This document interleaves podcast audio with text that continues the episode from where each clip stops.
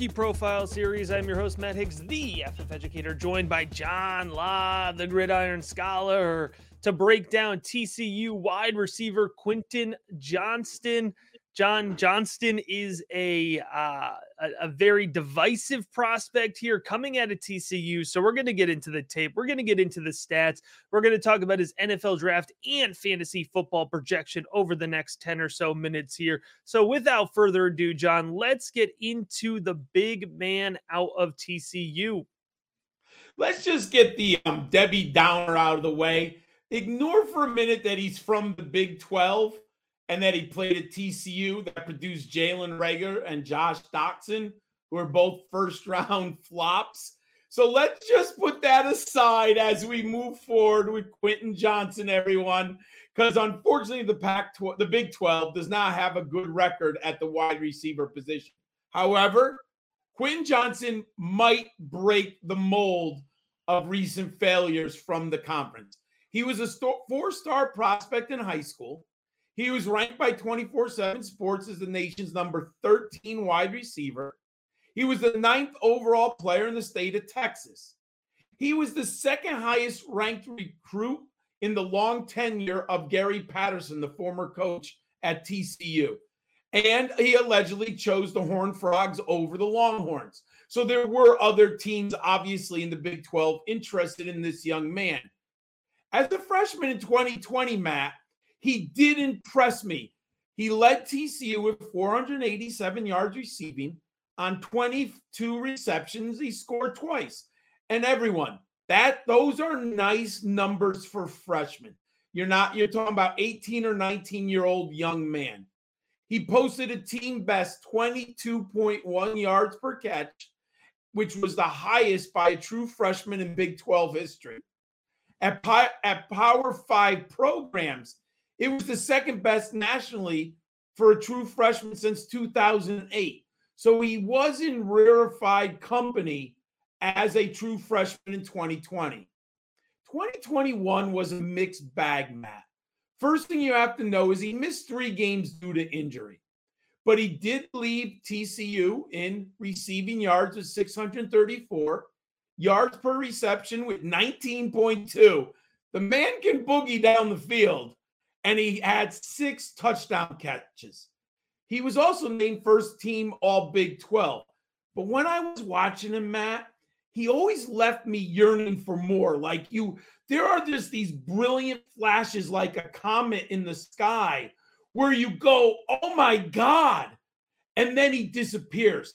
So last year, in my analysis, looking at him was very, very important. What would Quinn John, Quentin Johnston do? He posted the best season of his career and helped the Horned Frogs to the CFP championship game. He had 60 receptions for 1,069 yards and six touchdowns. Again, he averaged 17.8 yards per catch. But Matt, that was in 14 games. And if you look on a per game basis, Johnston's numbers aren't as impressive.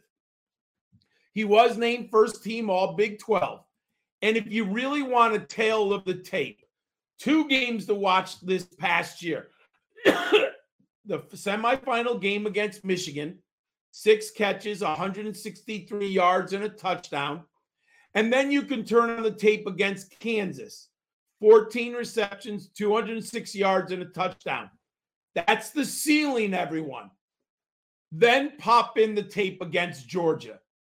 One for three, Matt. The Georgia defensive backs ate him up. So, if you really want to get the, the, realm of outcomes of what this young man does, those three games are pretty interesting. In his career, he had nine games over 100 yards receiving. Matt, what does your film study say about Quentin Johnston? John, you're going to see a lot of good if you're watching Quentin Johnston film, but you're going to see a lot of bad as well. And this is a good example here for me, Quentin Johnston. He's a good example of why it's important to watch a wide range of film, right? So I have I have six games here on Quentin Johnston. And I think if you're just watching the highlights on Quentin Johnston, you're going to wonder why we don't have him as wide receiver one because he's got the best highlight reel of any wide receiver in this class easily, right? You know, maybe Jalin Hyatt, but otherwise, you know, easily because he can go up, John. He makes these, you know, moss type catches. He goes up in contested catch situations and and he has that big man athleticism that gets folks very excited, right? He has great contested catch ability at times. And I think people see that and then they see his yards after catch upside and they say, Whoa, this is a guy that can go up and dominate at the catch point at times. And he's also somebody who can do work with the ball after the catch. You know, he gets going, he has good speed when he's get when he gets going, certainly fast for his frame, and he has the ability to rip off these major runs. And you could see examples of that throughout his TCU tape. But John, you have to balance that out with how frustrating it is to watch, you know, full sets of Quentin Johnston tape. It, it sticks out right off the bat. The hands, they're inconsistent. And I talk about this all the time. It sounds so simple, John. Handwork is the highest uh, weighted trait in my tape formula because if you can't catch the ball, you're not going to hack it in the NFL. It sounds so simple, I know. But here's the thing it's mental drops and it's body catches, John, and then it's just dropping the ball. You know, there's a variety. Like pick your poison of the types of drops that you want to get from Quentin Johnston because you can really see it all. We were talking off tape before this. At times you wonder if he understands the route that he's supposed to be running, if when him and Duggan are on the same page. Uh, in, in at times, John, you could see he get he lets his routes get jumped. I talk about this all the time with a prospect. When when a prospect's frame doesn't fit the type of player that they should be, right? And when the frame doesn't fit the strengths, that's when I start to get really confused, right? And I start to knock that player's uh the grade down. There's no reason that Quentin Johnston at his size should let Big 12 defensive backs jump his routes that's poor body positioning and or poor effort. You know, you could look at it in a few different ways, but either way it's bad, John. If the Big 12 corner can jump Quentin Johnston's routes, imagine what an NFL corner can do. That's we're talking pick sixes all day, right? And then he's going to stop getting targeted. Uh, and he does struggle to separate. You know, one of the things that you always have to balance when you see a guy that has a full highlight reel of contested catches, you you start to say to yourself, okay, why is he always so close to the defensive back, right? And if you're again, he's playing against weaker defensive backs in, in terms of the Power 5 level here.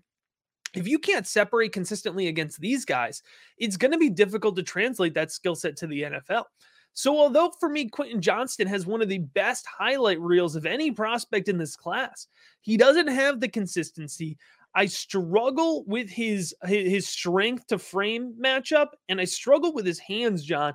And that's why, against consensus here, I'm still relatively low on Quentin Johnston. Let's talk a little bit about how the numbers factor into this. Matt, I concur with you. I'm a little lower than most. However, I am higher than you. And I'll say this five years ago, Quentin Johnston would have been my number one wide receiver.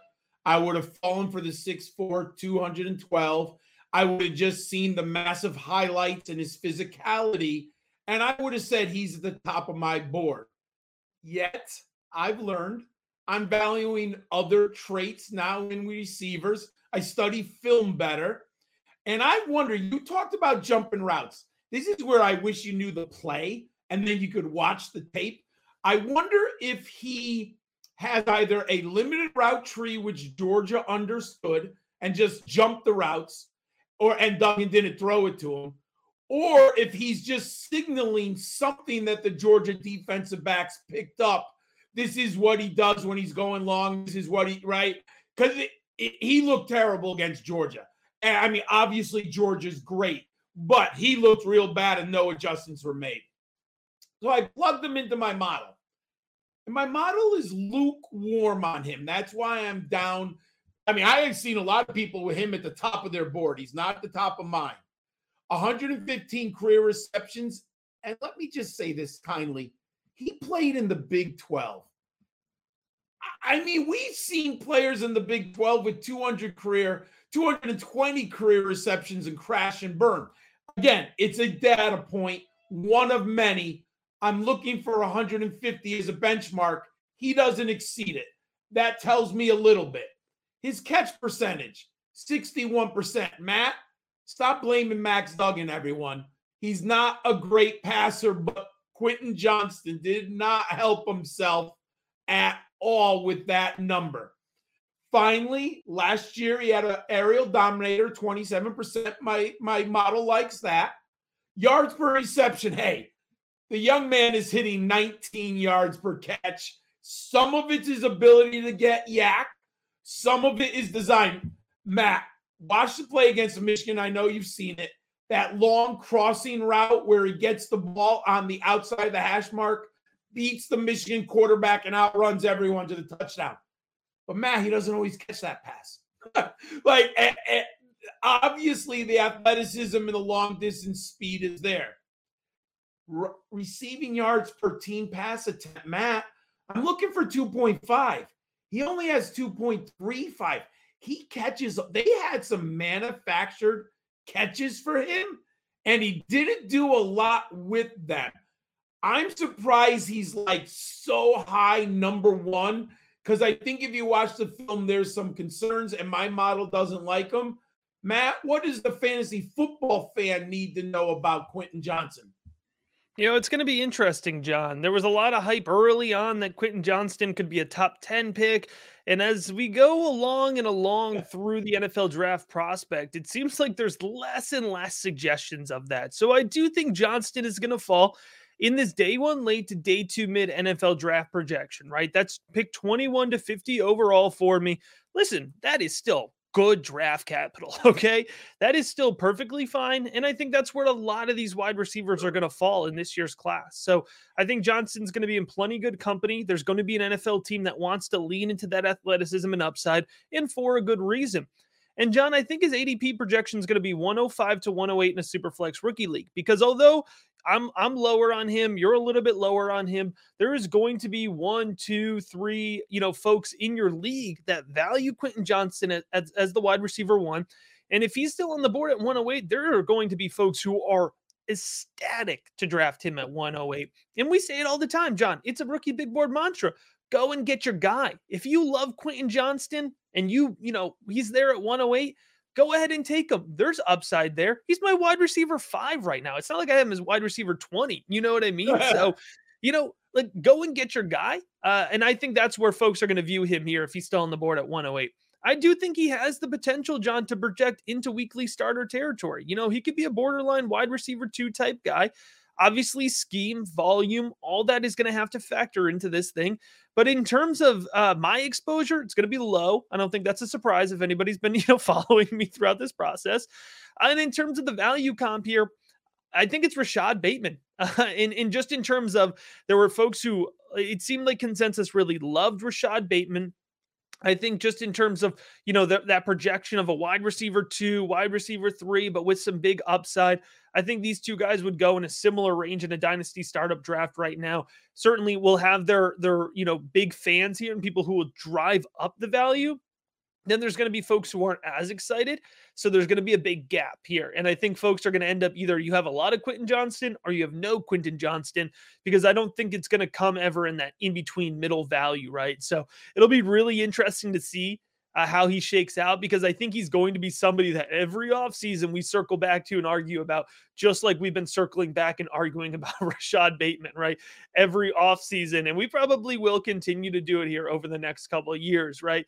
Uh, John, if you want to get in, you want to argue, you want to talk about prospects in a good way uh, and a healthy debate. We're talking about prospects every single day in the Rookie Big Board Discord. We're talking about their evaluations. We're talking about trades. We're talking about drafting them. We're talking about their mock draft ADP from the Rookie Big Board mock draft. So, all of that, John. Rookie rankings, rookie guide. Get in on all of it. Just $3 a month at patreon.com slash rookie big board. As always, we appreciate you checking out this episode of the Rookie Big Board.